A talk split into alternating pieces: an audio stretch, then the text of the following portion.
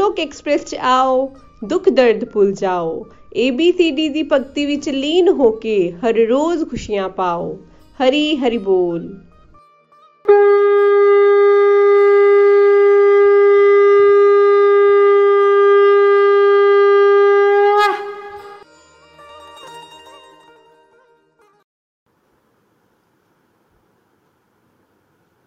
ਜੈ ਸ਼੍ਰੀ ਕ੍ਰਿਸ਼ਨਾ ਫਰੈਂਡਸ ਅੱਜ ਮੈਂ ਆਪਣੇ ਆਪ ਨੂੰ ਬਹੁਤ ਹੀ ਬlesed ਫੀਲ ਕਰ ਰਹੀ ਹਾਂ ਕਿ ਮੈਂ ਗੋਲੋਕ ਐਕਸਪ੍ਰੈਸ ਦਾ ਹਿੱਸਾ ਹਾਂ। ਮੇਰਾ ਨਾਮ ਨੀਨੂ ਵਾਲੀਆ ਹੈ। ਮੈਂ ਪਠਾਨਕੋਟ, ਪੰਜਾਬ ਤੋਂ ਬਿਲੋਂਗ ਕਰਦੀ ਹਾਂ। ਮੇਰਾ ਜਨਮ ਪੰਜਾਬ ਦੇ ਹੀ ਇੱਕ ਜ਼ਿਲ੍ਹੇ ਵਿੱਚ, ਹੁਸ਼ਿਆਰਪੁਰ ਵਿੱਚ ਹੋਇਆ। ਪ੍ਰੋਫੈਸ਼ਨ ਤੋਂ ਮੈਂ ਸਾਇੰਸ ਟੀਚਰ ਹਾਂ। ਮੇਰੇ ਪਰਿਵਾਰ ਵਿੱਚ ਦੋ ਬੱਚੇ ਔਰ ਮੇਰੇ ਹਸਬੈਂਡ ਹਨ ਬੇਟਾ ਔਰ ਬੇਟੀ ਦੋਨੋਂ ਪੜ੍ਹ ਚੁੱਕੇ ਹਨ ਤੇ ਦੋਨੋਂ ਹੀ ਹੁਣ ਇਸ ਵੇਲੇ ਜੌਬ ਦੇ ਵਿੱਚ ਹਨ ਦੋਸਤੋ ਅੱਜ ਮੈਂ ਤੁਹਾਡੇ ਨਾਲ ਆਪਣੀ ਸਪਿਰਚੁਅਲ ਜਰਨੀ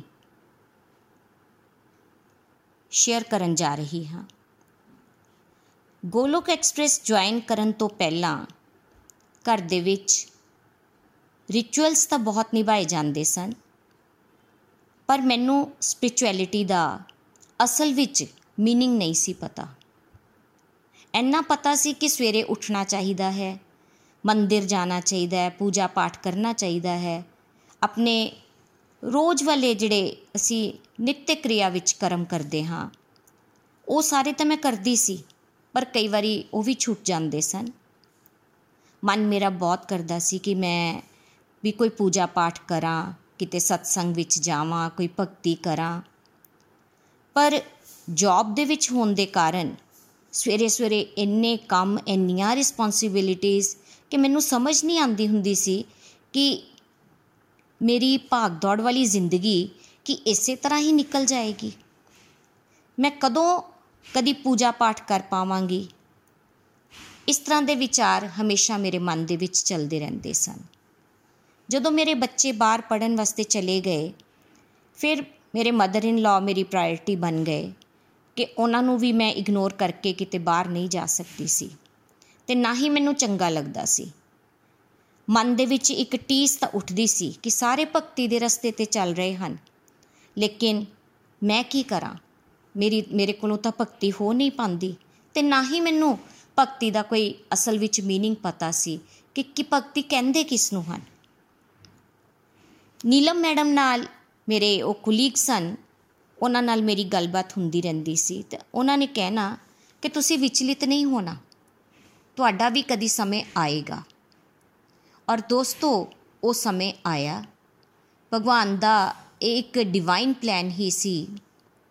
ਜਿਸ ਤਰ੍ਹਾਂ ਨikhil ji ਕਹਿੰਦੇ ਹਨ ਨਾ ਕਿ when student is ready, teacher will appear ਕਿ ਸਟੂਡੈਂਟ ਤਿਆਰ ਤਾਂ ਹੋਏ ਜਦੋਂ ਸਾਡੀ ਅੰਦਰੋਂ ਬਹੁਤ ਤੀਵਰ ਇੱਛਾਵਾਂ ਜਾਗਦੀਆਂ ਹਨ, ਉਸ ਵੇਲੇ ਪਰਮਾਤਮਾ ਕਿਸੇ ਨਾ ਕਿਸੇ ਨੂੰ ਗੁਰੂ ਦੇ ਰੂਪ ਵਿੱਚ ਸਾਡੇ ਕੋਲ ਭੇਜ ਦਿੰਦੇ ਹਨ। ਇੱਕ ਰਮਾਇਣ ਦੇ ਵਿੱਚ ਵੀ ਇਹ ਚੌਪਾਈ ਆਂਦੀ ਹੈ ਨਾ ਕਿ ਅਬ ਮੋਹਿ ਭਾ ਭਰੋਸ ਹਨੁਮੰਤਾ, ਬਿਨ ਹਰੀ ਕਿਰਪਾ ਮਿਲੇ ਨਹੀਂ ਸੰਤਾ। ਕਿ ਉਸ ਪਰਮਾਤਮਾ ਦੀ ਕਿਰਪਾ ਤੋਂ ਬਗੈਰ ਤੁਹਾਨੂੰ ਸੰਤ ਵੀ ਨਹੀਂ ਮਿਲਦੇ। ਤੁਹਾਡੀ ਕੋਈ ਸੁਕ੍ਰਿਤੀ ਜਾਗਦੀ ਹੈ ਤਾਂ ਉਸ ਵਕਤ ਹੀ ਤੁਹਾਨੂੰ ਸੰਤ ਮਿਲਦੇ ਹਨ। ਤੇ ਮੇਰੇ ਜੀਵਨ ਦੇ ਵਿੱਚ ਵੀ 6 ਮਈ 2017 ਮੇਰੇ ਜੀਵਨ ਦਾ ਇੱਕ ਟਰਨਿੰਗ ਪੁਆਇੰਟ ਵਾਲਾ ਦਿਨ ਸੀ। ਜਦੋਂ ਨੀਲਾ ਮੈਡਮ ਨੇ ਮੈਨੂੰ ਇਹ ਦੱਸਿਆ ਕਿ ਨikhil ji ਜੋ ਗੋਲੋਕ ਐਕਸਪ੍ਰੈਸ ਦੇ ਫਾਊਂਡਰ ਹਨ ਤੇ ਨਿਤਿਨ ਜੀ ਗੋਲੋਕ ਐਕਸਪ੍ਰੈਸ ਦੇ ਕੋ-ਫਾਊਂਡਰ ਹਨ, ਉਹ ਸਾਡੇ ਘਰ ਆ ਰਹੇ ਹਨ। ਛੋਟਾ ਜਿਹਾ ਸਤਸੰਗ ਹੋਏਗਾ। ਮੇਰੇ ਮਨ ਦੇ ਵਿੱਚ ਬੜੀ ਉਤਸੁਕਤਾ ਸੀ। ਉਹਨਾਂ ਨੂੰ ਮਿਲਣ ਦੀ ਬਹੁਤ ਜ਼ਿਆਦਾ ਇੱਛਾ ਜਾਗਰਿਤ ਹੋਈ। ਤੇ ਮੈਂ ਆਪਣੇ ਇੱਕ ਫਰੈਂਡ ਸ਼ਾਂਤਾ ਠਾਕੁਰ ਜੀ ਸਨ, ਉਹਨਾਂ ਨੂੰ ਨਾਲ ਲੈ ਕੇ ਉਹਨਾਂ ਦੇ ਘਰ ਸ਼ਾਮ ਨੂੰ 4:30 ਵਜੇ ਪਹੁੰਚ ਗਈ। ਨਿਤਿਨ ਜੀ ਨੇ ਜਦੋਂ ਮੈਨੂੰ ਮੇਰੀ ਸਪਿਰਚੁਅਲ ਜਰਨੀ ਬਾਰੇ ਪੁੱਛਿਆ, ਤੇ ਮੈਨੂੰ ਦੋਸਤੋ ਸਮਝ ਨਹੀਂ ਆ ਰਹੀ ਸੀ ਕਿ ਮੈਂ ਕੀ ਜਵਾਬ ਦੇਵਾਂ। ਮੈਂ ਇੰਨਾ ਹੀ ਉਹਨਾਂ ਨੂੰ ਦੱਸ ਪਾਈ ਕਿ ਸ਼ਾਦੀ ਤੋਂ ਪਹਿਲਾਂ ਮੈਂ ਰਾਮ ਸ਼ਰਣਮ ਜਾਂਦੀ ਸੀ ਅੰਮ੍ਰਿਤਵਾਨੀ ਦਾ ਪਾਠ ਕਰਦੀ ਸੀ, ਭਜਨ ਗਾਉਂਦੀ ਸੀ। ਲੇਕਿਨ ਸ਼ਾਦੀ ਤੋਂ ਬਾਅਦ ਮੇਰਾ ਐਟਮੋਸਫੇਅਰ ਬਦਲ ਗਿਆ। ਇੱਕ ਤਾਂ ਇਹ ਪਰਿਵਾਰ ਆਰੀਆ ਸਮਾਜ ਨੂੰ ਮੰਨਣ ਵਾਲੇ ਸਨ। ਬੇਸ਼ੱਕ ਮੇਰੀ ਪੜ੍ਹਾਈ ਵੀ ਆਰੀਆ ਸਮਾਜ ਸਕੂਲ ਦੇ ਵਿੱਚ ਹੋਈ। ਮੇਰੀ ਬੀਐਡ ਮੈਂ ਡੀਏਵੀ ਕਾਲਜ ਹੁਸ਼ਿਆਰਪੁਰ ਤੋਂ ਕੀਤੀ। ਉੱਥੇ ਵੀ ਹਵਨ ਵਗੈਰਾ ਮੈਨੂੰ ਕਰਨਾ ਚੰਗਾ ਲੱਗਦਾ ਸੀ। ਐਸੀ ਗੱਲ ਨਹੀਂ ਹੈ। ਪਰ ਮੇਰੇ ਹਸਬੈਂਡ ਨੂੰ ਅਰੁਣ ਜੀ ਨੂੰ ਸਤਸੰਗ ਤੇ ਜਾਣਾ ਜਾਂ ਉੱਥੇ ਟਾਈਮ ਸਪੈਂਡ ਕਰਨਾ ਬਿਲਕੁਲ ਪਸੰਦ ਨਹੀਂ ਸੀ। ਉਹਨਾਂ ਨੂੰ ਇਸ ਤਰ੍ਹਾਂ ਲੱਗਦਾ ਸੀ ਕਿ ਇਹ ਸਤਸੰਗ ਜਾਏਗੀ ਤੇ ਘਰ-ਬਾਰ ਕੌਣ ਦੇਖੇਗਾ? ਤੇ ਦੋਸਤੋ, ਮੈਂ ਵੀ ਕਦੀ ਉਹਨਾਂ ਨੂੰ ਜ਼ਬਰਦਸਤੀ ਨਹੀਂ ਕੀਤੀ ਤੇ ਨਾ ਹੀ ਉਹਨਾਂ ਨੂੰ ਕਦੀ ਇਨਸਿਸਟ ਕੀਤਾ ਕਿ ਨਹੀਂ, ਮੈਨੂੰ ਲੈ ਕੇ ਚੱਲੋ। ਜਾਂ ਤੁਸੀਂ ਜਾਣਾ ਹੈ ਤੇ ਠੀਕ ਹੈ, ਨਹੀਂ ਤਾਂ ਮੈਂ ਜਾ ਰਹੀ ਹਾਂ। ਪਰ ਪਰਮਾਤਮਾ ਨਾਲ ਇੱਕ ਮੇਰੀ ਜ਼ਿੱਦ ਹੈ ਸੀ ਕਿ ਅਗਰ ਮੈਂ ਇਸ ਰਸਤੇ ਤੇ ਚੱਲਾਂਗੀ ਤੇ ਅਸੀਂ ਦੋਨੋਂ ਇਕੱਠੇ ਹੀ ਚੱਲਾਂਗੇ। ਨਾਮਦਾਨ ਲਵਾਂਗੇ ਤੇ ਇਕੱਠੇ ਹੀ ਲਵਾਂਗੇ। ਤੇ ਇੱਕ ਦਿਨ ਮੈਂ ਆਪਣੇ ਹਸਬੰਡ ਨੂੰ ਕਿਹਾ ਕਿ ਸਾਡਾ ਕੋਈ ਗੁਰੂ ਨਹੀਂ ਹੈ ਤੇ ਲੋਕੀ ਕਹਿੰਦੇ ਹਨ ਕਿ ਗੁਰੂ ਬਿਨ ਗਤ ਵੀ ਨਹੀਂ ਹੁੰਦੀ ਹੈ। ਤੇ ਸਾਨੂੰ ਨਾਮਦਾਨ ਹੁਣ ਲੈ ਲੈਣਾ ਚਾਹੀਦਾ ਹੈ। ਹੁਣ ਸਾਡੀਆਂ ਰਿਸਪੌਂਸਿਬਿਲਿਟੀਆਂ ਪੂਰੀਆਂ ਹੋ ਚੁੱਕੀਆਂ ਹਨ। ਬੱਚੇ ਬਾਹਰ ਪੜਨ ਚਲੇ ਗਏ ਹਨ। ਤੇ ਅਸੀਂ ਕੁਝ ਕੋਈ ਭਗਤੀ ਕਰ ਸਕਦੇ ਹਾਂ। ਤੇ ਉਹਨਾਂ ਨੇ ਮੈਨੂੰ ਕੀ ਜਵਾਬ ਦਿੱਤਾ? ਕਿ ਤੂੰ ਅਗਰ ਨਾਮਦਾਨ ਲੈਣਾ ਹੈ ਤੇ ਲੈ ਲੈ, ਪਰ ਮੈਨੂੰ ਮਜਬੂਰ ਨਹੀਂ ਕਰਨਾ। ਤੇ ਮੈਂ ਦੋਸਤੋ ਉਸ ਦਿਨ ਫਿਰ ਚੁੱਪ ਹੋ ਕੇ ਬੈਠ ਗਈ। ਔਰ ਨਾਲ ਨਾਲ ਮੈਂ ਭਗਵਾਨ ਜੀ ਨੂੰ ਪ੍ਰੇਅਰਸ ਕਰਦੀ ਰਹੀ। ਨikhil ji ਨਿਤਿਨ ਜੀ ਨੂੰ ਮਿਲਣ ਤੋਂ ਬਾਅਦ ਮੇਰੀ ਨੀਲਾ ਮੈਡਮ ਦੇ ਨਾਲ ਰੀਡਿੰਗ ਸਟਾਰਟ ਹੋ ਗਈ। ਉਹ ਰੀਡਿੰਗ ਮੈਂ ਆਪਣੇ ਮਦਰ ਇਨ ਲਾ ਦੇ ਨਾਲ ਬੈਠ ਕੇ ਕੀਤੀ। ਚਾਹੇ ਮੈਂ ਇਹ ਕਹਿ ਸਕਦੀ ਹਾਂ ਕਿ ਉਹ ਅਗਿਆਨਤਾ ਦੇ ਵਿੱਚ ਹੀ ਹੋਈ। ਮੇਰੀ ਸੈਕੰਡ ਰੀਡਿੰਗ ਚੱਲ ਰਹੀ ਸੀ ਭਗਵਦ ਗੀਤਾ ਦੀ ਜੁਲਾਈ ਦੇ ਵਿੱਚ ਤੇ ਫਿਰ ਇੱਕ ਵਾਰੀ ਨikhil ji ਤੇ ਨਿਤਿਨ ਜੀ ਪਠਾਨਕੋਟ ਆਏ। ਮਿਲਣ ਦਾ ਮੌਕਾ ਮਿਲਿਆ। ਉਸ ਦਿਨ ਮੈਂ ਆਪਣੇ ਹਸਬੰਡ ਅਰੁਣ ਜੀ ਨੂੰ ਵੀ ਨਾਲ ਲੈ ਗਈ। ਨਿਤਿਨ ਜੀ ਦੇ ਨਾਲ ਉਹਨਾਂ ਦੀ ਕੋਈ ਅੱਧਾ ਘੰਟਾ ਗੱਲਬਾਤ ਹੋਈ। ਦੋਸਤੋ, ਉੱਥੇ ਸਾਰੇ ਆਪਣੀ ਆਪਣੀ ਫੀਲਿੰਗਸ ਸ਼ੇਅਰ ਕਰ ਰਹੇ ਸਨ। ਲੇਕਿਨ ਮੇਰੇ ਅੰਦਰ ਐਸਾ ਕੋਈ ਭਾਵ ਨਹੀਂ ਆ ਰਿਹਾ ਸੀ। ਇਸ ਤਰ੍ਹਾਂ ਕਰਦੇ ਕਰਦੇ ਮੇਰੀਆਂ ਚਾਰ ਰੀਡਿੰਗਸ ਹੋ ਗਈਆਂ। ਹੁਣ ਤੱਕ ਅਰੁਣ ਜੀ ਨੂੰ ਇਹ ਨਹੀਂ ਪਤਾ ਸੀ ਕਿ ਮੈਂ ਭਗਵਦ ਗੀਤਾ ਘਰ ਬੈਠ ਕੇ ਪੜ੍ਹ ਰਹੀ ਹਾਂ। ਫੋਨ ਤੇ ਮੇਰਾ ਸਤਸੰਗ ਚੱਲਦਾ ਹੈ। ਲੇਕਿਨ ਹੌਲੀ-ਹੌਲੀ ਮੈਂ ਉਹਨਾਂ ਨੂੰ ਫਿਰ ਦੱਸਣਾ ਵੀ ਸ਼ੁਰੂ ਕੀਤਾ। ਤੇ ਇੱਕ ਦਿਨ ਹਾਂ ਸੰਡੇ ਵਾਲੇ ਦਿਨ ਮੈਂ ਜਦੋਂ ਸਤਸੰਗ ਦੀ ਕਾਲ ਆਂਦੀ ਸੀ ਨੀਲਾ ਮੈਡਮ ਦੀ, ਤੇ ਮੈਂ ਉਸ ਵੇਲੇ ਉਹਨਾਂ ਦੀ ਕਾਲ ਨੂੰ ਚੁੱਕਦੀ ਨਹੀਂ ਸੀ। ਇੱਕ ਦਿਨ 22 ਨਵੰਬਰ 2017 ਨੂੰ ਅਸੀਂ ਹੁਸ਼ਿਆਰਪੁਰ ਤੋਂ ਵਾਪਸ ਆ ਰਹੇ ਸਾਂ ਤੇ ਟਾਈਮ ਹੋ ਗਿਆ ਸਤਸੰਗ ਦਾ। ਮੈਂ ਉਹਨਾਂ ਨੂੰ ਕਿਹਾ ਕਿ ਮੈਂ ਸਤਸੰਗ ਸੁਣ ਲਵਾਂ। ਇਸ ਤਰ੍ਹਾਂ ਮੈਨੂੰ ਨੀਲਾ ਮੈਡਮ ਦੀ ਕਾਲ ਆਈ ਹੈ ਤੇ ਉਹਨਾਂ ਨੇ ਕਿਹਾ, ਸੁਣ ਲਓ। ਤਾਂ ਮੈਂ ਫੋਨ ਸਪੀਕਰ ਤੇ ਪਾ ਦਿੱਤਾ ਤੇ ਮੈਂ ਸੁਣਨ ਲੱਗ ਪਈ। ਉਹਨਾਂ ਨੂੰ ਵੀ ਥੋੜਾ ਚੰਗਾ ਲੱਗਿਆ, ਤਾਂ ਹੀ ਉਹਨਾਂ ਨੇ ਮੈਨੂੰ ਸ਼ਾਇਦ ਮਨਾ ਨਹੀਂ ਕੀਤਾ ਤੇ ਨਾ ਹੀ ਕੁਝ ਹੋਰ ਚਲਾਇਆ। ਤੇ ਦੋਸਤੋ, ਹੁਣ ਜਿਹੜਾ ਮੈਂ ਸੰਡੇ ਮਿਸ ਕਰਦੀ ਸੀ, ਉਹ ਮੇਰਾ ਕੰਟੀਨਿਊ ਹੋਣਾ ਸ਼ੁਰੂ ਹੋ ਗਿਆ। ਫਿਰ ਮੇਰੀ ਪੰਜਵੀਂ ਰੀਡਿੰਗ ਸਟਾਰਟ ਹੋਣੀ ਸੀ, ਤਾਂ ਮੈਂ ਨੀਲਾ ਮੈਡਮ ਨੂੰ ਕਿਹਾ ਕਿ ਮੈਨੂੰ ਤੁਸੀਂ ਮਾਰਨਿੰਗ ਦੇ ਸੈਸ਼ਨ 'ਚ ਪਾ ਲਓ। ਤੇ ਉਹਨਾਂ ਨੇ ਪਾ ਵੀ ਦਿੱਤਾ। ਉਸ ਦੇ ਪਿੱਛੇ ਦੋਸਤੋ, ਮੇਰਾ ਇੱਕ ਮਕਸਦ ਸੀ ਕਿ ਅਰੁਣ ਜੀ ਵੀ ਸੁਣਨ। ਸਰਦੀਆਂ ਦੇ ਦਿਨ ਸਨ।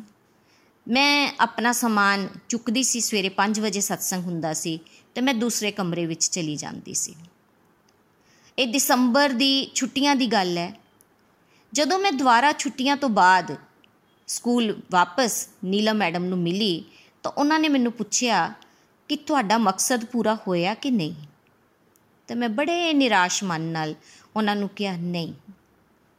ਔਰ ਇਹੀ ਗੱਲ ਮੈਂ ਆ ਕੇ ਅਰੁਣ ਜੀ ਨੂੰ ਵੀ ਦੱਸੀ ਕਿ ਮੈਡਮ ਪੁੱਛ ਰਹੇ ਸਨ ਕਿ ਅਰੁਣ ਜੀ ਸੁਣਦੇ ਹੈ ਕਿ ਨਹੀਂ? ਦੋਸਤੋ, ਉਹਨਾਂ ਨੇ ਕੀ ਜਵਾਬ ਦਿੱਤਾ? ਕਿ, ਨੀਨੋ, ਉੱਠ ਤਾਂ ਮੈਂ ਜਾਂਦਾ ਹਾਂ। ਮੈਂ ਸੋਚ ਰਿਹਾ ਹਾਂ ਕਿ ਕੱਲ ਤੋਂ ਮੈਂ ਵੀ ਸੁਣਾ। ਮੈਨੂੰ ਆਵਾਜ਼ ਤਾਂ ਆ ਰਹੀ ਹੁੰਦੀ ਹੈ ਔਰ ਮੈਂ ਉੱਠ ਕੇ ਬੈਠ ਵੀ ਜਾਂਦਾ ਹਾਂ। ਪਰ ਫਿਰ ਕਿਉਂ ਨਾ ਤੂੰ ਮੇਰੇ ਕੋਲ ਬੈਠ ਕੇ ਹੀ ਸੁਣ ਲਿਆ ਕਰ। ਇੰਨਾ ਵੱਡਾ ਬਦਲਾਵ ਉਹਨਾਂ ਦੇ ਬਿਹੇਵੀਅਰ ਦੇ ਵਿੱਚ, ਦੋਸਤੋ, ਮੇਰੀ ਖੁਸ਼ੀ ਦਾ ਠਿਕਾਣਾ ਨਹੀਂ ਰਿਹਾ। ਭਗਵਦ ਗੀਤਾ ਤਾਂ ਮੈਂ ਪੜ ਰਹੀ ਸੀ ਚੈਂਟਿੰਗ ਬਾਕਸ ਘਰ ਦੇ ਵਿੱਚ ਹਰ ਵਕਤ ਚੱਲਦਾ ਰਹਿੰਦਾ ਸੀ। ਲੇਕਿਨ ਇੰਨਾ ਵੱਡਾ ਹਿਰਦੇ ਪਰਿਵਰਤਨ ਇਹ ਮੇਰੇ ਵਾਸਤੇ ਸਾਖਸ਼ਾਤ ਉਸ ਪਰਮਪਿਤਾ ਪਰਮਾਤਮਾ ਦੇ ਦਰਸ਼ਨ ਸਨ। ਮੇਰੀ ਖੁਸ਼ੀ ਦਾ ਕੋਈ ਠਿਕਾਣਾ ਨਾ ਰਿਹਾ। ਮੈਂ ਆਪਣੇ ਆਪ ਨੂੰ ਇੰਨਾ ਬlesed ਫੀਲ ਕਰ ਪਾ ਰਹੀ ਸਾਂ ਉਸ ਦਿਨ ਕਿ ਮੇਰੀ ਰੀਡਿੰਗ ਨੀਲਮ ਮੈਡਮ ਦੇ ਨਾਲ ਤੇ ਫਿਰ ਨਿਤਿਨ ਜੀ ਦੇ ਨਾਲ ਤੇ ਫਿਰ ਇਸ ਤਰ੍ਹਾਂ ਅਰੁਣ ਜੀ ਦੀ ਵੀ ਨਿਤਿਨ ਜੀ ਦੇ ਨਾਲ ਰੀਡਿੰਗ ਸਟਾਰਟ ਹੋ ਗਈ। ਜੇ ਆਪਾਂ ਗੱਲ ਕਰੀਏ ਕਿ ਸਾਡੇ ਅੰਦਰ ਇਹ ਪ੍ਰੈਕਟੀਕਲ ਬਦਲਾਵ ਕਿਸ ਤਰ੍ਹਾਂ ਆਉਂਦੇ ਹਨ? ਜਦੋਂ ਅਸੀਂ ਲਗਾਤਾਰ ਉਸ ਪਰਮਪਿਤਾ ਪਰਮਾਤਮਾ ਦਾ ਨਾਮ ਲੈਂਦੇ ਰਹਿੰਦੇ ਹਾਂ। ਉਹਨਾਂ ਨੂੰ ਇੰਨਾ ਚੰਗਾ ਲੱਗਣਾ ਸ਼ੁਰੂ ਹੋ ਗਿਆ, ਭਗਵਦ ਗੀਤਾ ਸੁਣਨਾ, ਕਿ ਜਦੋਂ ਭਗਵਦ ਗੀਤਾ, ਕਿਉਂਕਿ ਉਹਨਾਂ ਨੇ ਵਿੱਚੋਂ ਸਟਾਰਟ ਕੀਤੀ ਸੀ ਤੇ ਉਹ ਖਤਮ ਹੋਈ, ਤਾਂ ਉਹਨਾਂ ਨੇ ਮੈਨੂੰ ਪੁੱਛਿਆ ਕਿ ਹੁਣ ਅਗਲੀ ਰੀਡਿੰਗ ਕਦੋਂ ਸ਼ੁਰੂ ਹੋਣੀ ਹੈ? ਦੋਸਤੋ, ਤੁਸੀਂ ਸਮਝ ਸਕਦੇ ਹੋ ਕਿ ਇੱਕ ਵਿਅਕਤੀ ਦੇ ਅੰਦਰ ਇਸ ਤਰ੍ਹਾਂ ਦਾ ਬਦਲਾਵ ਜਿਹੜਾ ਕਿ ਪਹਿਲੇ ਉਹ ਕਿਤੇ ਸਤਸੰਗ ਨੂੰ ਸੁਣਨਾ ਪਸੰਦ ਨਾ ਕਰਦਾ ਹੋਏ ਤੇ ਹੁਣ ਉਹਦੇ ਅੰਦਰ ਇੱਕ ਜਾਗ੍ਰਿਤੀ ਆ ਗਈ। ਜੇ ਮੈਂ ਭਗਵਦ ਗੀਤਾ ਪੜਨ ਦੇ ਬੈਨੀਫਿਟਸ ਔਰ ਲਰਨਿੰਗਸ ਬਾਰੇ ਤੁਹਾਡੇ ਨਾਲ ਗੱਲ ਕਰਾਂ, ਤੇ ਮੇਰੇ ਅੰਦਰ ਦੇ ਡਰ ਖਤਮ ਹੋਣੇ ਸ਼ੁਰੂ ਹੋ ਗਏ।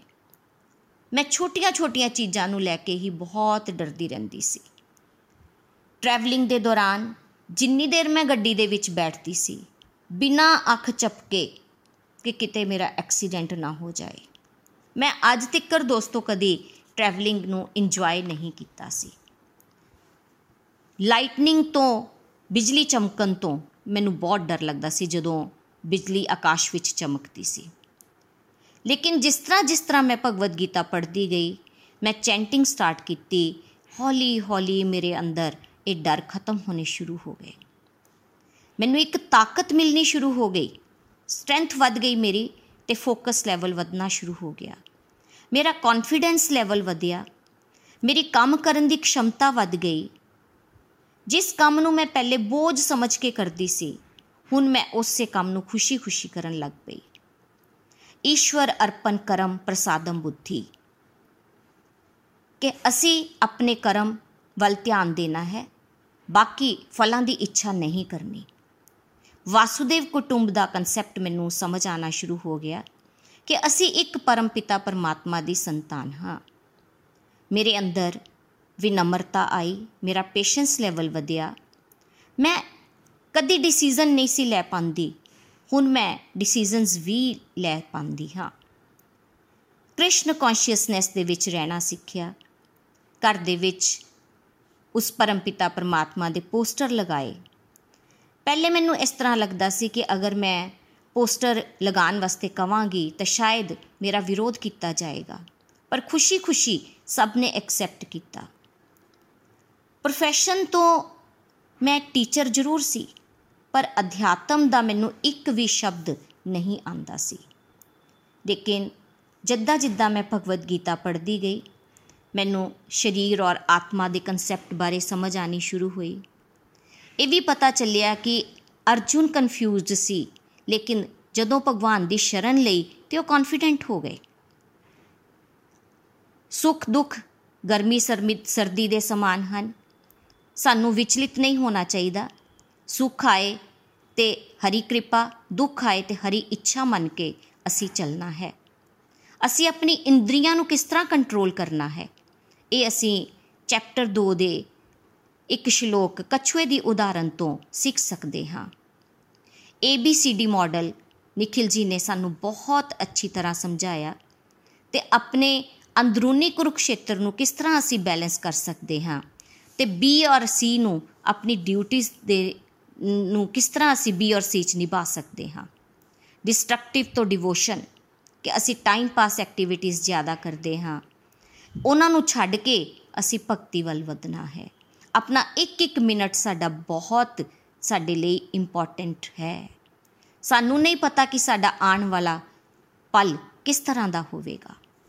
ਇਹ ਸਾਰੀਆਂ ਗੱਲਾਂ ਮੈਂ ਭਗਵਦ ਗੀਤਾ ਤੋਂ ਹੌਲੀ ਹੌਲੀ ਹੌਲੀ ਹੌਲੀ ਸਿੱਖ ਰਹੀ ਸੀ ਤੇ ਮੈਨੂੰ ਸਮਝ ਆਣੀ ਸ਼ੁਰੂ ਹੋਈ ਕਿ ਪਰਮਾਤਮਾ ਸਾਨੂੰ ਉਦੋਂ ਹੀ ਇਹ ਗਿਆਨ ਦਿੰਦੇ ਹਨ ਜਦੋਂ ਸਾਡੇ ਅੰਦਰ ਤੀਵਰ ਇੱਛਾ ਹੁੰਦੀ ਹੈ। ਤੇ ਨਾਲ ਨਾਲ ਮੈਂ ਇਹ ਵੀ ਸਮਝਿਆ ਕਿ ਇੱਕ ਸਥਿਰ ਮਨ ਹਰ ਉਸ ਸਾਧਕ ਲਈ ਬਹੁਤ ਜ਼ਰੂਰੀ ਹੈ, ਜਿਹੜਾ ਪ੍ਰਗਤੀ ਦੇ ਰਸਤੇ ਤੇ ਅੱਗੇ ਵਧ ਰਿਹਾ ਹੈ। ਪਰਮਪਿਤਾ ਪਰਮਾਤਮਾ ਕਹਿੰਦੇ ਹਨ ਕਿ ਉਹ ਗੁਣ ਸਾਨੂੰ ਲਾਭ ਦੇਣ ਵਾਲਾ ਹੈ। ਫੇਰ ਹੀ ਅਸੀਂ ਸ਼ਕਤੀ ਤੇ ਖੁਸ਼ੀ ਪ੍ਰਾਪਤ ਕਰ ਪਾਵਾਂਗੇ। ਉਸ ਦੇ ਵਾਸਤੇ ਬੇਸ਼ੱਕ ਅਸੀਂ ਸੱਤ ਵਾਰ ਪ੍ਰਯਾਸ ਕਰਦੇ ਹੋਏ ਅਸਫਲ ਹੋ ਜਾਈਏ ਲੇਕਿਨ ਜੇ ਅਸੀਂ ਆਪਣੇ ਹੌਸਲੇ ਨੂੰ ਬੁਲੰਦ ਰੱਖਾਂਗੇ, ਤਾਂ ਹੀ ਸਾਡਾ ਅੱਠਵਾਂ ਪ੍ਰਯਤਨ ਸਫਲ ਹੋਣਾ ਨਿਸ਼ਚਿਤ ਹੈ। ਰਾਜਾ ਬਰੂਸ ਦੀ ਕਹਾਣੀ ਸਾਨੂੰ ਸਾਰਿਆਂ ਨੂੰ ਦੋਸਤੋ ਯਾਦ ਹੈ, ਉਸ ਤੋਂ ਸਾਨੂੰ ਪ੍ਰੇਰਣਾ ਲੈਣੀ ਚਾਹੀਦੀ ਹੈ ਕਿ ਉਸ ਐਡੇ ਵੱਡੇ ਰਾਜਾ ਨੇ ਇੱਕ ਜੁਝਾਰੂ ਮੱਕੜੀ ਨੂੰ ਆਪਣੀ ਪ੍ਰੇਰਣਾ ਬਣਾ ਲਿਆ ਤੇ ਆਪਣੇ 8ਵੇਂ ਪ੍ਰਯਾਸ ਵਿੱਚ ਜਿੱਤ ਦਾ ਸਵਾਦ ਚਖਿਆ। ਉਸ ਨੂੰ ਜਿੱਤ ਕਿਸਨੇ ਦਵਾਈ? ਸਿਰਫ ਸ਼ਾਂਤੀ ਅਤੇ ਉਸ ਦੇ ਸਥਿਰ ਮਨ ਨੇ। ਉਹ ਨਿਰਾਸ਼ਾ, ਕਾਇਰਤਾ ਜਾਂ ਲਾਚਾਰੀ ਅੱਗੇ ਨਹੀਂ ਝੁਕਿਆ। ਪੂਰਾ ਸਮਾਂ ਸ਼ਾਂਤ ਰਿਹਾ। ਵਿਪੱਤੀ ਆਣ ਤੇ ਸਾਧਕ ਨੂੰ ਹਿੰਮਤ ਨਹੀਂ ਹਾਰਨੀ ਚਾਹੀਦੀ। ਭਗਵਦ ਗੀਤਾ ਸਾਨੂੰ ਇਹੀ ਸੰਦੇਸ਼ ਦਿੱਤੀ, ਦਿੰਦੀ ਹੈ ਕਿ ਸਾਡਾ ਮਨ ਹਮੇਸ਼ਾ ਸ਼ੁੱਧ, ਨਿਸ਼ਕਲੰਕ ਅਤੇ ਸ਼ਾਂਤ ਹੋਣਾ ਚਾਹੀਦਾ ਹੈ। ਅਤੀਤ ਵਿੱਚ ਹੋਈਆਂ ਘਟਨਾਵਾਂ ਨੂੰ ਲੈ ਕੇ ਅਸੀਂ ਰੋਂਦੇ ਰਹਿੰਦੇ ਹਾਂ। ਸਾਨੂੰ ਰੋਣਾ, ਰੋਂਦੇ ਰਹਿੰਦੇ, ਨਹੀਂ ਰਹਿਣਾ ਤੇ ਨਾ ਹੀ ਸਾਨੂੰ ਆਪਣੇ ਕਰਮਾਂ ਨੂੰ ਨਾ ਕਰਨਾ ਤੇ ਫੋਕਸ ਕਰਨਾ ਹੈ। ਕਰਮ ਕਰਦੇ ਹੋਏ ਰਸਤੇ ਵਿੱਚ ਬਹੁਤ ਸਾਰੀਆਂ ਰੁਕਾਵਟਾਂ ਦਾ ਸਹਰਸ਼ ਮੁਕਾਬਲਾ ਕਰਨ ਲਈ ਆਪਣੇ ਆਪ ਨੂੰ ਤਿਆਰ ਰੱਖਣਾ ਹੈ। ਇਸ ਤਰ੍ਹਾਂ ਦੀ ਸੋਚ ਨਾਲ ਹੀ ਅਸੀਂ ਆਪਣੇ ਲਕਸ਼ ਨੂੰ ਪ੍ਰਾਪਤ ਕਰ ਸਕਦੇ ਹਾਂ। ਇੱਕ ਮਹਾਨ ਸੰਤ ਦੇ ਸ਼ਬਦ ਮੈਂ ਤੁਹਾਡੇ ਨਾਲ ਸ਼ੇਅਰ ਜ਼ਰੂਰ ਕਰਾਂਗੀ ਉਹਨਾਂ ਨੇ ਕਿਹਾ ਕਿ nature is the best preacher but life is the best teacher fill yourself with awe and reverence at the handwork of God, the manifestation of His power and glory that is called the world. This is the enough instruction and enough inspiration for you. ਕਿੰਨੀਆਂ ਵੀ ਮੁਸ਼ਕਲਾਂ ਜਾਂ ਕਸ਼ਟ ਜੀਵਨ ਵਿੱਚ ਆ ਜਾਣ, ਪਰ ਸਾਨੂੰ ਲਗਾਤਾਰ ਨਾਮ ਸਮਰਨ ਕਰਕੇ ਈਸ਼ਵਰ ਦੀ ਕਿਰਪਾ ਪ੍ਰਾਪਤ ਕਰਨੀ ਹੈ। ਭੀਸ਼ਮ ਪਿਤਾਮਾ ਨੂੰ ਅਸੀਂ ਅਗਰ ਦੋਸਤੋ ਯਾਦ ਕਰੀਏ, ਬੇਸ਼ੱਕ ਉਹ ਬਾਨਾਂ ਦੀ ਸ਼ਈਆ ਤੇ ਲੇਟੇ ਹੋਏ ਸਨ। ਉਸ ਦੇ ਬਾਵਜੂਦ ਵੀ ਉਹਨਾਂ ਨੇ ਹੌਸਲਾ ਨਹੀਂ ਛੱਡਿਆ ਤੇ ਸ਼ੁਭ ਘੜੀ ਦਾ ਇੰਤਜ਼ਾਰ ਕਰਦੇ ਹੋਏ ਉਸ ਦਰਦ ਨੂੰ ਸਹਿਨ ਕੀਤਾ। ਉਹਨਾਂ ਨੇ ਆਪਣੀ ਪੀੜਾ ਦਾ ਦੁੱਖ ਖਤਮ ਕਰਨ ਲਈ ਉਸ ਪਰਮੇਸ਼ਵਰ ਨੂੰ ਨਹੀਂ ਪੁਕਾਰਿਆ। ਉਹਨਾਂ ਦਾ ਕਹਿਣਾ ਸੀ ਕਿ ਮੈਂ ਸਭ ਕੁਝ ਸਹਿ ਲਵਾਂਗਾ, ਚਾਹੇ ਕਿੰਨੀ ਲੰਬੀ ਇਹ ਘੜੀ ਹੋਵੇ। ਮੈਂ ਆਪਣੇ ਅੰਤਿਮ ਸਾਹ ਤੱਕ ਮੌਨ ਰਵਾਂਗਾ। ਜਦੋਂ ਮੇਰੀ ਮੌਤ ਦਾ ਸਮਾਂ ਆਏ ਤਾਂ ਚੁੱਪਚਾਪ ਮੈਨੂੰ ਲੈ ਜਾਣਾ। ਸ਼ਾਂਤ ਭਗਤਾਂ ਦੇ ਵਿੱਚ ਭੀਸ਼ਮ ਪਿਤਾਮਾ ਨੂੰ ਹਮੇਸ਼ਾ ਯਾਦ ਕੀਤਾ ਜਾਂਦਾ ਹੈ। ਉਹ ਦ੍ਰਿੜ ਅਤੇ ਅਵਿਚਲਿਤ ਭਾਵ ਨਾਲ ਸੰਘਰਸ਼ ਕਰਦੇ ਰਹੇ। ਫਰੈਂਡਸ ਸ਼ਾਂਤੀ ਸਾਡੇ ਸਾਰਿਆਂ ਲਈ ਜ਼ਰੂਰੀ ਹੈ। ਸ਼ਾਂਤ ਰਹਿਣਾ ਹਰ ਇੰਡੀਵਿਜੂਅਲ ਦਾ ਸੁਭਾਅ ਹੈ। ਪਰ ਕ੍ਰੋਧ ਅਤੇ ਲੋਭ ਇਸ ਨੂੰ ਦਬਾਉਣ ਵਿੱਚ ਕਈ ਵਾਰੀ ਸਫਲ ਹੋ ਜਾਂਦੇ ਹਨ। ਕ੍ਰੋਧ ਲਾਲਚੀ ਮਨ ਦੀ ਫਸਲ ਹੈ। ਕ੍ਰੋਧ ਸਾਨੂੰ ਆਪਣਾ ਦਾਸ ਬਣਾ ਲੈਂਦਾ ਹੈ ਤੇ ਸਾਡੀ ਸਮਝ ਤੇ ਪਰਦਾ ਪੈ ਜਾਂਦਾ ਹੈ। ਇਸ ਸੱਚਾਈ ਨੂੰ ਸਮਝਣਾ ਉਦੋਂ ਆਸਾਨ ਸਾਡੇ ਲਈ ਹੋ ਜਾਂਦਾ ਹੈ, ਜਦੋਂ ਅਸੀਂ ਭਗਤੀ ਦਾ ਗੂੜ ਅਰਥ ਸਮਝਦੇ ਹਾਂ। ਇਹ ਪ੍ਰਯਾਸ ਇਸ ਵੇਲੇ ਗੋਲੋਕ ਐਕਸਪ੍ਰੈਸ ਦੇ ਵਿੱਚ ਨikhil ਜੀ, ਨਿਤਿਨ ਜੀ, ਪ੍ਰੀਤੀ ਜੀ, ਨਿਮਿਸ਼ ਜੀ, ਨੀਲਮ ਜੀ ਅਤੇ ਹੋਰ ਗੋਲੋਕ ਐਕਸਪ੍ਰੈਸ ਦੀ ਸਾਰੀ ਟੀਮ, ਸਾਰੇ ਸਾਡੇ ਸਾਥੀਆਂ ਨੂੰ ਨੇ ਇਸ ਦਾ ਜ਼ਿੰਮਾ ਲਿਆ ਹੈ ਕਿ ਅਸੀਂ ਖੁਦ ਪੜ੍ਹ ਕੇ ਅੱਗੇ ਇਹ ਸੰਦੇਸ਼ ਆਪਣੇ ਪਰਿਵਾਰ ਵਿੱਚ ਆਪਣੇ ਦੋਸਤਾਂ ਵਿੱਚ ਤੇ ਸਮਾਜ ਤੱਕ ਪਹੁੰਚਾ ਸਕੀਏ। ਇਸ ਮੁਹਿੰਮ ਦੇ ਵਿੱਚ ਅਸੀਂ ਸਾਰਿਆਂ ਨੇ ਵੱਧ ਚੜ ਕੇ ਹਿੱਸਾ ਲੈਣਾ ਹੈ ਤੇ ਗੋਲੋਕ ਧਾਮ ਪਹੁੰਚਣ ਲਈ ਮੁਸ਼ਕਲ ਕਰਨੀ ਹੈ। ਬਾਕੀ ਸਾਰੇ ਫੈਸਲੇ ਉਸ ਪਰਮਾਤਮਾ ਤੇ ਛੱਡਣੇ ਹਨ।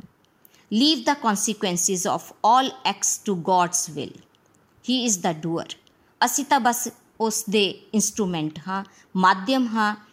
ਅਸੀਂ ਕਰਮ ਆਪਣੇ ਕਰਦੇ ਰਹੀਏ ਤੇ ਫਲਾਂ ਦੀ ਇੱਛਾ ਨਹੀਂ ਕਰਨੀ। ਜਦੋਂ ਕੋਈ ਇੰਡੀਵਿਜੂਅਲ ਕੋਈ ਕਰਮ ਕਰਦਾ ਹੈ, ਤਾਂ ਚੰਗਾ ਕੰਮ ਕਰੇਗਾ ਤੇ ਚੰਗਾ ਪਰਿਣਾਮ ਮਿਲੇਗਾ ਤੇ ਬੁਰਾ ਕੰਮ ਕਰੇਗਾ ਤੇ ਬੁਰਾ ਪਰਿਣਾਮ ਉਸ ਨੂੰ ਅਨੁਭਵ ਕਰਨਾ ਪੈਂਦਾ ਹੈ। ਸਾਡੇ ਵੈਦਿਕ ਸ਼ਾਸਤਰਾਂ ਦਾ ਨਿਚੋੜ ਇਹ ਹੈ ਕਿ ਆਤਮਾ ਤੇ ਸੁਭਾਵ ਤੋਂ ਹੀ ਸ਼ੁੱਧ ਹੈ ਅਤੇ ਨਿਸ਼ਕਲੰਕ ਹੈ। ਪਰ ਇਹ ਸੱਚਾਈ, ਅਗਿਆਨਤਾ ਅਤੇ ਉਪੇਖਾ ਦੇ ਕੋਰੇ ਨਾਲ ਘਿਰੀ ਹੋਈ ਹੈ। ਇਸ ਲਈ ਮਾਇਆ ਉਸ ਅਨੁਭਵ ਨੂੰ ਦੂਸ਼ਿਤ ਕਰਦੀ ਹੈ ਅਤੇ ਅਗਿਆਨਤਾ ਦੀ ਛਾਇਆ ਬੁਰਾਈ ਨੂੰ ਜਨਮ ਦਿੰਦੀ ਹੈ।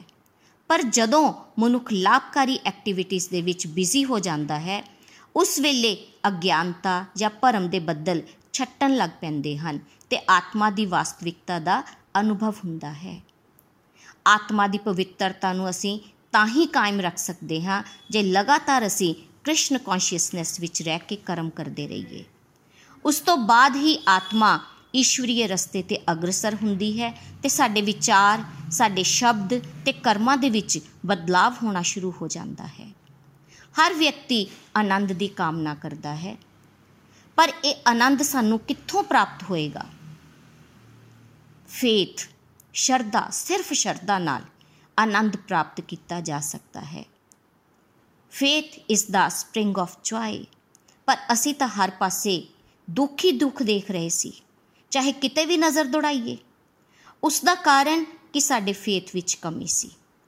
ਅਸੀਂ ਆਪਣਾ ਵਿਸ਼ਵਾਸ ਖੋ ਚੁੱਕੇ ਸਾਂ ਤੇ ਹੁਣ ਅਸੀਂ ਉਸ ਪਰਮਾਤਮਾ ਦੇ ਨਾਲ ਜੁੜ ਕੇ ਉਸ ਆਨੰਦ ਨੂੰ ਪ੍ਰਾਪਤ ਕਰ ਰਹੇ ਹਾਂ। ਤੇ ਜੇ ਸਾਡਾ ਫੇਥ ਹੀ ਮੰਨ ਲਓ ਕਮਜ਼ੋਰ ਹੈ, ਤਾਂ ਫਿਰ ਅਸੀਂ ਖੁਸ਼ ਰਹਿਣ ਲਈ ਪਰਮਾਤਮਾ ਦੀ ਗ੍ਰੇਸ ਨੂੰ ਕਿਸ ਤਰ੍ਹਾਂ ਜਿੱਤ ਸਕਦੇ ਹਾਂ? ਨikhil ji, ਬਾਰ-ਬਾਰ ਸਾਨੂੰ ਭਗਤੀ ਦੀ ਸਟੇजेस ਬਾਰੇ ਜਾਣਕਾਰੀ ਦਿੰਦੇ ਹਨ, ਜਿਸ ਵਿੱਚ ਫੇਥ ਵਿਸ਼ਵਾਸ, ਸ਼ਰਧਾ ਸਭ ਤੋਂ ਪਹਿਲਾ ਸਟੈਪ ਹੈ। ਉਸ ਨੂੰ ਕਾਇਮ ਰੱਖਣਾ ਦੋਸਤੋ ਬਹੁਤ ਹੀ ਜ਼ਰੂਰੀ ਹੈ।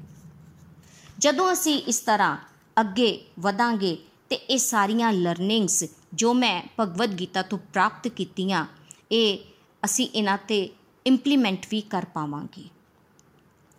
ਇਸ ਤੋਂ ਇਲਾਵਾ ਦੋਸਤੋ, ਮੇਰੇ ਮਨ ਦੇ ਵਿੱਚ ਬਹੁਤ ਸਾਰੀਆਂ ਮਿਸਕਨਸੈਪਸ਼ਨ ਸਨ। ਮੈਨੂੰ ਲੱਗਦਾ ਸੀ ਕਿ ਸਤਸੰਗ ਲਈ ਬਾਹਰ ਜਾਣਾ ਪਵੇਗਾ ਤੇ ਉਹ ਮੈਂ ਕਰ ਨਹੀਂ ਪਾਉਂਦੀ ਸੀ। ਮੈਂ ਬਾਹਰ ਨਹੀਂ ਸੀ ਜਾ ਸਕਦੀ, ਜਿਸ ਤਰ੍ਹਾਂ ਮੈਂ ਪਹਿਲੇ ਵੀ ਦੱਸਿਆ। ਲੇਕਿਨ ਦੇਖੋ ਕਿ ਜੇ ਅਸੀਂ ਇੱਕ ਕਦਮ ਪਰਮਾਤਮਾ ਵੱਲ ਅੱਗੇ ਵਧਾਇਆ ਤੇ ਰਸਤਾ ਆਪਣੇ ਆਪ ਕਲੀਅਰ ਹੁੰਦਾ ਗਿਆ। ਹੁਣ ਮੈਂ ਘਰ ਬੈਠ ਕੇ ਪੂਰਾ ਸਮੇਂ ਆਪਣੇ ਪਰਿਵਾਰ ਦੇ ਨੂੰ ਵੀ ਦੇ ਪਾ ਰਹੀ ਹਾਂ। ਤੇ ਨਾਲ-ਨਾਲ ਸਤਸੰਗ ਕਰ ਵੀ ਰਹੀ ਹਾਂ ਤੇ ਇਸ ਦਾ ਪ੍ਰਚਾਰ ਵੀ ਨikhil ji ਤੇ ਨਿਤਿਨ ji ਦੀ ਗਾਈਡੈਂਸ ਦੇ ਨਾਲ ਹੋ ਪਾ ਰਿਹਾ ਹੈ। ਭਗਵਾਨ ਦੇ ਪ੍ਰਤੀ ਪ੍ਰੇਮਾ ਭਗਤੀ ਦਾ ਭਾਵ ਪ੍ਰਫੁੱਲਿਤ ਹੋਇਆ। ਇਸ ਦੇ ਨਾਲ ਮੇਰੀ ਫੈਮਿਲੀ ਲਾਈਫ ਤੇ ਮੇਰੀ ਪ੍ਰੋਫੈਸ਼ਨਲ ਲਾਈਫ ਦੋਨਾਂ ਦੇ ਵਿੱਚ ਬਹੁਤ ਵਧੀਆ ਬੈਲੈਂਸ ਬਣ ਚੁੱਕਿਆ ਹੈ। ਸਪੈਸ਼ਲ ਥੈਂਕਸ ਮੈਂ ਨikhil ji ਤੇ ਨਿਤਿਨ ji ਨੂੰ ਕਰਨਾ ਚਾਹੁੰਦੀ ਹਾਂ, ਜਿਹੜੇ ਔਰ ਅਤੇ ਮੇਰੇ ਪਹਿਲੇ ਮੈਂਟਰ ਰਿਸਪੈਕਟਡ ਨੀਲਾ ਮੈਡਮ ਤੇ ਸਾਰੀ ਗੋਲੋਕ ਐਕਸਪ੍ਰੈਸ ਟੀਮ ਜਿਨ੍ਹਾਂ ਦੇ ਨਾਲ ਜੁੜ ਕੇ ਮੈਨੂੰ ਬਹੁਤ ਕੁਝ ਸਿੱਖਣ ਨੂੰ ਮਿਲਿਆ। ਮੈਂ ਆਪਣੇ ਆਪ ਨੂੰ ਕਦੀ ਵੀ ਇਸ ਦੇ ਕਾਬਿਲ ਨਹੀਂ ਸਮਝਦੀ ਸੀ। ਪਰ ਪਰਮਾਤਮਾ ਨੇ ਜਦੋਂ ਮੈਂ ਚੈਂਟਿੰਗ ਸਟਾਰਟ ਕੀਤੀ ਤੇ ਮੈਨੂੰ ਉਸ ਦਾ ਵੀ ਬਹੁਤ ਲਾਭ ਹੋਇਆ ਤੇ ਮੇਰੀ ਬਹੁਤ ਹੈਲਪ ਹੋਈ। ਸਟਾਰਟਿੰਗ ਵਿੱਚ ਮੈਂ ਚੈਂਟਿੰਗ ਕਰਨ ਵਾਸਤੇ ਬਹੁਤ ਸਟਰਗਲ ਕਰਦੀ ਸੀ। ਲੇਕਿਨ ਬਾਰ-ਬਾਰ ਪ੍ਰੇਅਰਸ ਕਰਨ ਤੇ ਹੁਣ ਮੈਂ ਦੋਸਤੋ 16 ਮਾਲਾ ਕਰ ਪਾ ਰਹੀ ਹਾਂ। ਸਟਰਕਚਰਡ ਅਤੇ ਅਨਸਟਰਕਚਰਡ ਵੇ ਨਾਲ ਤੇ ਚਲਦੀਆਂ ਹੀ ਰਹਿੰਦੀਆਂ ਹਨ ਤੇ ਚੈਂਟਿੰਗ ਨਾਲ ਮੇਰੀ ਕਨਸੈਂਟ੍ਰੇਸ਼ਨ ਵਧੀ ਤੇ ਘਰ ਦਾ ਸਾਡਾ ਵਾਤਾਵਰਣ ਵੀ ਬਹੁਤ ਸ਼ੁੱਧ ਹੋਣਾ ਸ਼ੁਰੂ ਹੋ ਗਿਆ। ਕਿਉਂਕਿ ਹਰ ਵਕਤ ਹਰੇ ਕ੍ਰਿਸ਼ਨ ਹਰੇ ਕ੍ਰਿਸ਼ਨ ਕ੍ਰਿਸ਼ਨ ਕ੍ਰਿਸ਼ਨ, ਹਰੇ ਹਰੇ ਹਰੇ ਰਾਮ ਹਰੇ ਰਾਮ ਰਾਮ ਰਾਮ, ਹਰੇ ਹਰੇ। ਇਹ ਜਿਹੜੀ ਧੁਨੀ ਹੈ ਹਰ ਵਕਤ ਚਲਦੀ ਰਹਿੰਦੀ ਹੈ। ਤੇ ਕਈ ਡਿਵਾਈਨ ਕੁਆਲਿਟੀਆਂ ਮੇਰੇ ਅੰਦਰ ਆਈਆਂ, ਜਿਸ ਤਰ੍ਹਾਂ ਕਿ ਖਸ਼ਮਾ ਕਰਨਾ ਖਸ਼ਮਾ ਮੰਗਣਾ ਤੇ ਡਿਮੋਨਿਕ ਕੁਆਲਿਟੀਆਂ ਹੌਲੀ-ਹੌਲੀ ਉਹਨਾਂ ਦਾ ਗ੍ਰਾਫ ਨੀਚੇ ਜਾ ਰਿਹਾ ਹੈ। ਤੇ ਥੈਂਕਫੁਲਨੈਸ ਦਾ ਭਾਵ ਅੰਦਰ ਆਣਾ ਸ਼ੁਰੂ ਹੋਇਆ। ਕਿ ਹਰ ਵਕਤ ਨikhil ji ਸਾਨੂੰ ਇਹ ਦੱਸਦੇ ਹਨ ਕਿ ਸਾਨੂੰ ਉਸ ਪਰਮਪਿਤਾ ਪਰਮਾਤਮਾ ਦਾ ਹਰ ਵਕਤ ਆਭਾਰ ਪ੍ਰਕਟ ਕਰਨਾ ਚਾਹੀਦਾ ਹੈ। ਤਾਂ ਮੈਂ ਦੋਸਤੋ, ਤੁਹਾਨੂੰ ਵੀ ਸਾਰਿਆਂ ਨੂੰ ਇਹੀ ਕਹਿਣਾ ਚਾਹਾਂਗੀ ਕਿ ਭਗਵਦ ਗੀਤਾ ਸਾਨੂੰ ਜੀਣਾ ਸਿਖਾਉਂਦੀ ਹੈ।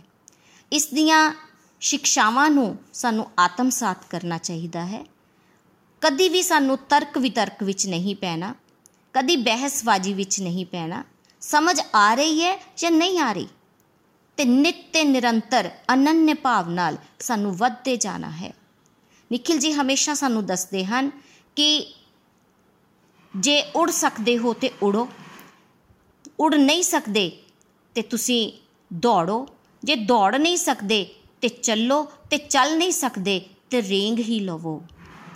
ਕਹਿਣ ਦਾ ਮਤਲਬ ਹੈ ਕਿ ਇਹ ਉਹ ਰਸਤਾ ਹੈ ਜਿੱਥੇ ਰੇਂਗ ਰੇਂਗ ਕੇ ਵੀ ਅਸੀਂ ਉਸ ਪਰਮਪਿਤਾ ਪਰਮਾਤਮਾ ਦੇ ਦਵਾਰ ਤੱਕ ਹੌਲੀ-ਹੌਲੀ ਪਹੁੰਚ ਹੀ ਜਾਵਾਂਗੇ। ਤੇ ਅਰਜੁਨ ਦੀ ਤਰ੍ਹਾਂ ਸਾਨੂੰ ਸ਼ਰਨਾਗਤ ਹੋਣਾ ਹੈ। ਸਾਡੇ ਅੰਦਰ ਭਾਵ ਆਣਾ ਸ਼ੁਰੂ ਹੋ ਜਾਏਗਾ। ਸਾਨੂੰ ਉਸ ਮਧੂਮੱਖੀ ਦਾ ਤੋਂ ਐਗਜ਼ਾਮਪਲ ਲੈਣੀ ਚਾਹੀਦੀ ਹੈ। ਉਹ ਉਦਾਹਰਨ ਆਪਣੇ ਅੰਦਰ ਆਤਮਸਾਤ ਕਰਨੀ ਹੈ ਕਿ ਜਿਸ ਤਰ੍ਹਾਂ ਮਧੂਮੱਖੀ ਫੁੱਲ ਦਾ ਰੂਪ ਤੇ ਰੰਗ ਨਹੀਂ ਦੇਖਦੀ, ਬਸ ਉਸ ਦਾ ਰਸ ਚੂਸਦੀ ਹੈ। ਕੀਟ ਪਤੰਗੇ ਤੇਜ ਗਰਮ ਅੱਗ ਵੀ ਹੋਵੇ, ਤਾਂ ਪਰ ਆਪਣੇ ਵਿਨਾਸ਼ ਦੀ ਪਰਵਾਹ ਕੀਤੇ ਬਿਨਾ ਉਹ ਜੋਤੀ ਦੀ ਤਰਫ ਆਕਰਸ਼ਿਤ ਹੋ ਜਾਂਦੇ ਹਨ। ਇਸੇ ਤਰ੍ਹਾਂ ਸਾਨੂੰ ਵੀ ਪ੍ਰਭੂ ਦੀਆਂ ਲੀਲਾਵਾਂ ਦਾ ਆਨੰਦ ਲੈਣ ਦਾ ਪ੍ਰਯਾਸ ਕਰਨਾ ਹੈ।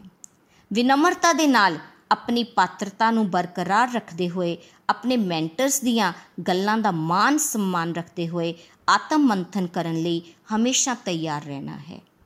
ਆਪਣੀ ਕਮੀਆਂ ਦੀ ਤਰਫ ਧਿਆਨ ਦੇਣਾ ਤੇ ਦੂਸਰਿਆਂ ਦੀਆਂ ਅਛਾਈਆਂ ਨੂੰ ਦੇਖਣਾ ਹੈ। ਜੇ ਕੋਈ 네ਗੇਟਿਵਿਟੀ ਵੀ ਆ ਜਾਂਦੀ ਹੈ, ਤਾਂ ਉਸ ਦੇ ਵਿੱਚ ਵੀ ਪੋਜ਼ਿਟਿਵਿਟੀ ਲੱਭ ਲੈਣੀ ਹੈ। ਭਗਵਾਨ ਨੂੰ ਮੈਂ ਹਮੇਸ਼ਾ ਪ੍ਰਾਰਥਨਾ ਕਰਦੀ ਹਾਂ ਕਿ ਜਿਸ ਤਰ੍ਹਾਂ ਮੇਰੇ ਜੀਵਨ ਦੇ ਵਿੱਚ ਖੁਸ਼ੀ ਆਈ, ਆਨੰਦ ਦੀ ਪ੍ਰਾਪਤੀ ਹੋਈ, ਉਹ ਉਦੋਂ ਤੱਕ ਦੋਸਤੋ ਨਹੀਂ ਹੋ ਸਕਦੀ ਸੀ, ਜਦੋਂ ਤੱਕ ਅਸੀਂ ਆਪਣਾ ਰਿਲੇਸ਼ਨ ਉਸ ਪਰਮਪਿਤਾ ਪਰਮਾਤਮਾ ਨਾਲ ਸਟਰੋਂਗ ਨਹੀਂ ਰੱਖਦੇ ਹਾਂ। ਤੇ ਸਾਨੂੰ ਆਪਣੀ ਸਪਿਰਚੁਅਲ ਪ੍ਰੈਕਟਿਸਿਸ ਨੂੰ ਵਧਾਉਣਾ ਚਾਹੀਦਾ ਹੈ। ਸ਼ਾਂਤੀ ਤੇ ਖੁਸ਼ੀ ਅਲਟੀਮੇਟਲੀ ਹਰ ਵਿਅਕਤੀ ਚਾਹੁੰਦਾ ਹੈ, ਹਰ ਵਿਅਕਤੀ ਦਾ ਉਹ ਮੇਨ ਲਕਸ਼ ਹੈ ਤੇ ਉਸ ਨੂੰ ਅਸੀਂ ਪ੍ਰਾਪਤ ਤਾਂ ਹੀ ਕਰ ਸਕਦੇ ਹਾਂ। ਤੇ ਜੇ ਗੋਲੋਕ ਐਕਸਪ੍ਰੈਸ ਦੀ ਮੈਂ ਯੂਨੀਕਨੈਸ ਦੀ ਗੱਲ ਕਰਾਂ, ਤੇ ਇਹ ਟੈਕਨੋਲੋਜੀ ਬੇਸਡ ਮਾਡਲ ਹੈ, ਜਿਸ ਨਾਲ ਮੈਨੂੰ ਬਹੁਤ ਲਾਭ ਹੋਇਆ ਤੇ ਹੋਰ ਵੀ ਲੱਖਾਂ ਕਰੋੜਾਂ ਇਸ ਵੇਲੇ ਡਿਵੋਟੀ ਟੈਕਨੋਲੋਜੀ ਦੇ ਨਾਲ ਜੁੜ ਕੇ ਪਰਮਾਤਮਾ ਦੇ ਰਸਤੇ ਤੇ ਚੱਲ ਪਏ ਹਨ। ਕੋਈ YouTube ਦੇ ਰਸਤੇ ਤੇ ਚੱਲ ਰਿਹਾ ਹੈ, ਕੋਈ ਪੋਡਕਾਸਟ ਦੇ ਥਰੂ ਜੁੜ ਰਿਹਾ ਹੈ, ਹਰ ਤਰੀਕੇ ਨਾਲ ਕੋਈ ਫੇਸਬੁੱਕ ਦੇ ਥਰੂ ਜੁੜ ਰਿਹਾ ਹੈ ਤੇ ਕਿ ਕੋਈ ਨikhil ji ਦੀਆਂ ਵੀਡੀਓਜ਼ ਨੂੰ ਸੁਣ ਸੁਣ ਕੇ ਹੀ ਇਸ ਰਸਤੇ ਤੇ ਅੱਗੇ ਆਣਾ ਸ਼ੁਰੂ ਹੋ ਚੁੱਕਿਆ ਹੈ। ਦੂਸਰੀ ਯੂਨੀਕਨੈਸ ਮੈਂ ਤੁਹਾਡੇ ਨਾਲ ਇਹ ਦੱਸਾਂਗੀ ਕਿ ਗੋਲੋਕ ਐਕਸਪ੍ਰੈਸ ਬਹੁਤ ਹੀ ਇੱਕ ਫਲੈਕਸੀਬਲ ਮਾਡਲ ਹੈ। ਇਸ ਦੇ ਵਿੱਚ ਬਿਲਕੁਲ ਵੀ ਰਿਜਿਡਿਟੀ ਨਹੀਂ ਹੈ। ਤੁਹਾਡਾ ਜਿਸ ਤਰ੍ਹਾਂ ਦਿਲ ਕਰਦਾ ਹੈ, ਜਿਸ ਵੀ ਟਾਈਮ ਤੇ ਤੁਸੀਂ ਸਤਸੰਗ ਕਰਨਾ ਚਾਹੁੰਦੇ ਹੋ, ਸਵੇਰੇ ਕਰਨਾ ਚਾਹੁੰਦੇ ਹੋ, ਸਵੇਰੇ ਜੁੜ ਸਕਦੇ ਹੋ, ਦੁਪਹਿਰ ਨੂੰ ਕਰਨਾ ਚਾਹੁੰਦੇ ਹੋ, ਜਿਸ ਤਰ੍ਹਾਂ ਹਾਊਸ ਵਾਈਫਸ ਹਨ, ਉਹ ਦੁਪਹਿਰ ਨੂੰ ਨੀਲਮ ਜੀ ਦੇ ਨਾਲ ਸਤਸੰਗ ਕਰ ਸਕਦੀਆਂ ਹਨ ਤੇ ਸ਼ਾਮ ਦਾ ਸਤਸੰਗ ਦੋ ਦਿਨ ਹੁੰਦਾ ਹੈ, ਪ੍ਰੀਤੀ ਜੀ ਸਤਸੰਗ ਲੀਡ ਕਰਦੇ ਹਨ ਤੇ ਇਸ ਤਰ੍ਹਾਂ ਅਸੀਂ ਕਿਸੇ ਨਾ ਕਿਸੇ ਤਰੀਕੇ ਦੇ ਨਾਲ ਉਸ ਪਰਮਪਿਤਾ ਪਰਮਾਤਮਾ ਨਾਲ ਜੁੜ ਸਕਦੇ ਹਾਂ। ਫਿਰ ਅਗਰ ਤੀਸਰੀ ਯੂਨੀਕਨੈਸ ਦੀ ਮੈਂ ਗੱਲ ਕਰਾਂ, ਤੇ ਇਹ ਟੂ ਵੇ ਇੰਟਰੈਕਟਿਵ ਮਾਡਲ ਹੈ। ਆਮ ਅਸੀਂ ਕੀ ਦੇਖਦੇ ਹਾਂ ਕਿ ਜਦੋਂ ਅਸੀਂ ਕੋਈ ਗੁਰੂ ਧਾਰਨ ਕਰ ਲੈਂਦੇ ਹਾਂ, ਉਹਨਾਂ ਦੀਆਂ ਟੀਚਿੰਗਸ ਨੂੰ ਅਸੀਂ ਆਪਣੇ ਜੀਵਨ ਵਿੱਚ ਉਹਨਾਂ ਤੋਂ ਸੁਣਦੇ ਤਾਂ ਹਾਂ, ਪਰ ਉਹਨਾਂ ਨੂੰ ਉਤਾਰਨ ਦੀ ਕੋਸ਼ਿਸ਼ ਨਹੀਂ ਕਰਦੇ। ਤੇ ਨਾ ਹੀ ਅਸੀਂ ਸਾਡੇ ਜੋ ਮਨਾਂ ਦੇ ਵਿੱਚ ਸਵਾਲ ਉੱਠਦੇ ਹਨ, ਅਸੀਂ ਉਹਨਾਂ ਦੇ ਜਵਾਬ ਵੀ ਪ੍ਰਾਪਤ ਨਹੀਂ ਕਰ ਪਾਉਂਦੇ।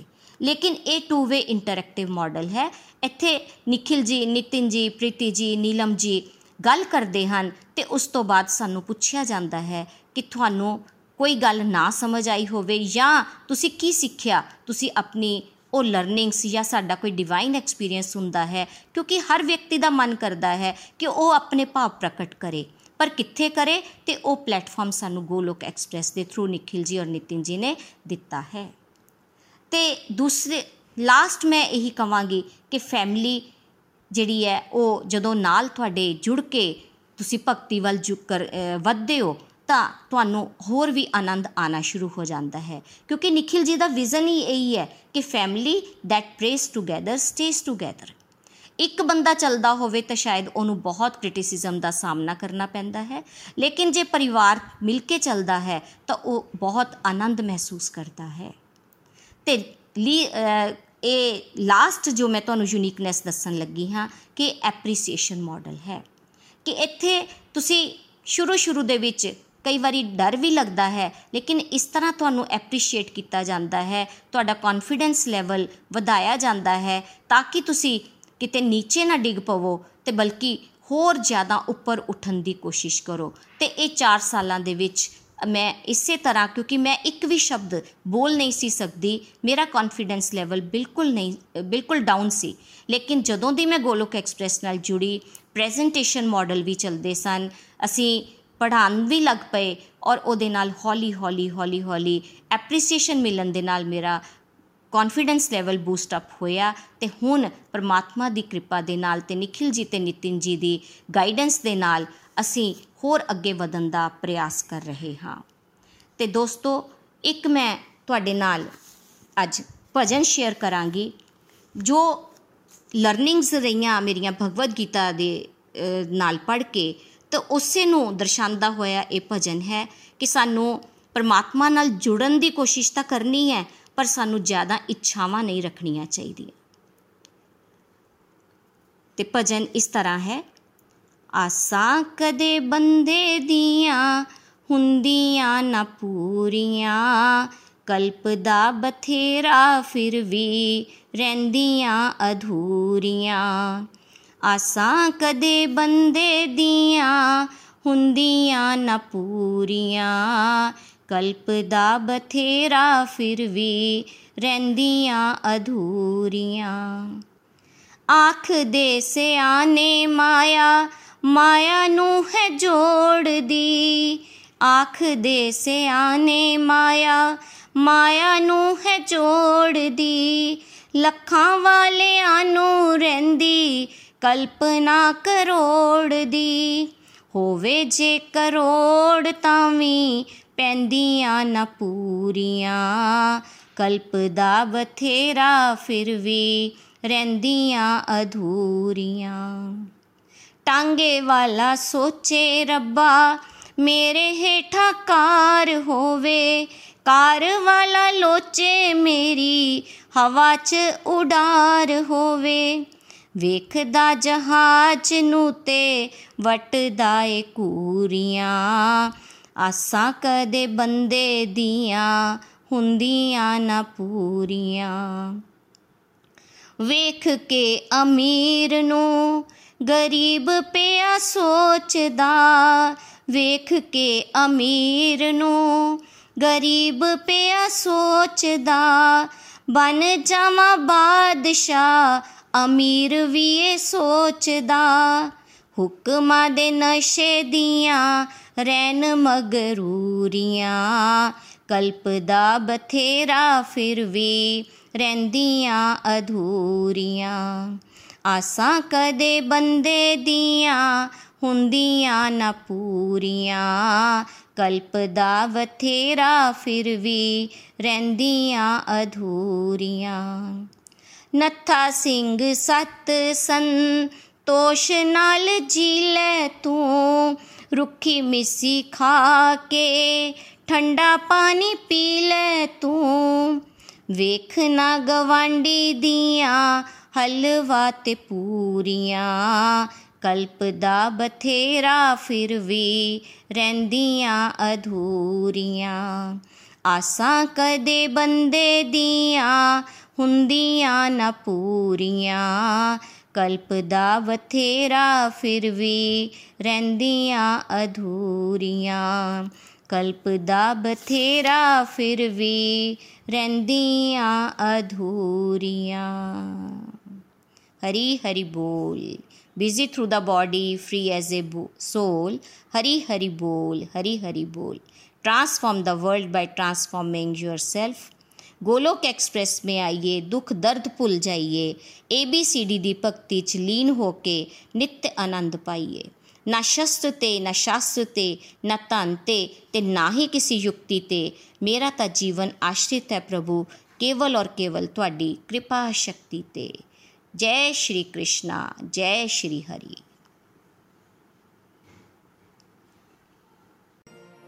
ਗੋਲੋਕ ਐਕਸਪ੍ਰੈਸ ਦੇ ਨਾਲ ਜੁੜਨ ਲਈ ਤੁਸੀਂ ਸਾਡੇ ਈਮੇਲ ਐਡਰੈਸ info@golokexpress.org ਦੇ ਰਾਹੀਂ ਸੰਪਰਕ ਕਰ ਸਕਦੇ ਹੋ ਜਾਂ ਸਾਡੇ WhatsApp ਜਾਂ ਟੈਲੀਗ੍ਰਾਮ ਨੰਬਰ 7018026821 ਨਾਲ ਵੀ ਜੁੜ ਸਕਦੇ ਹੋ।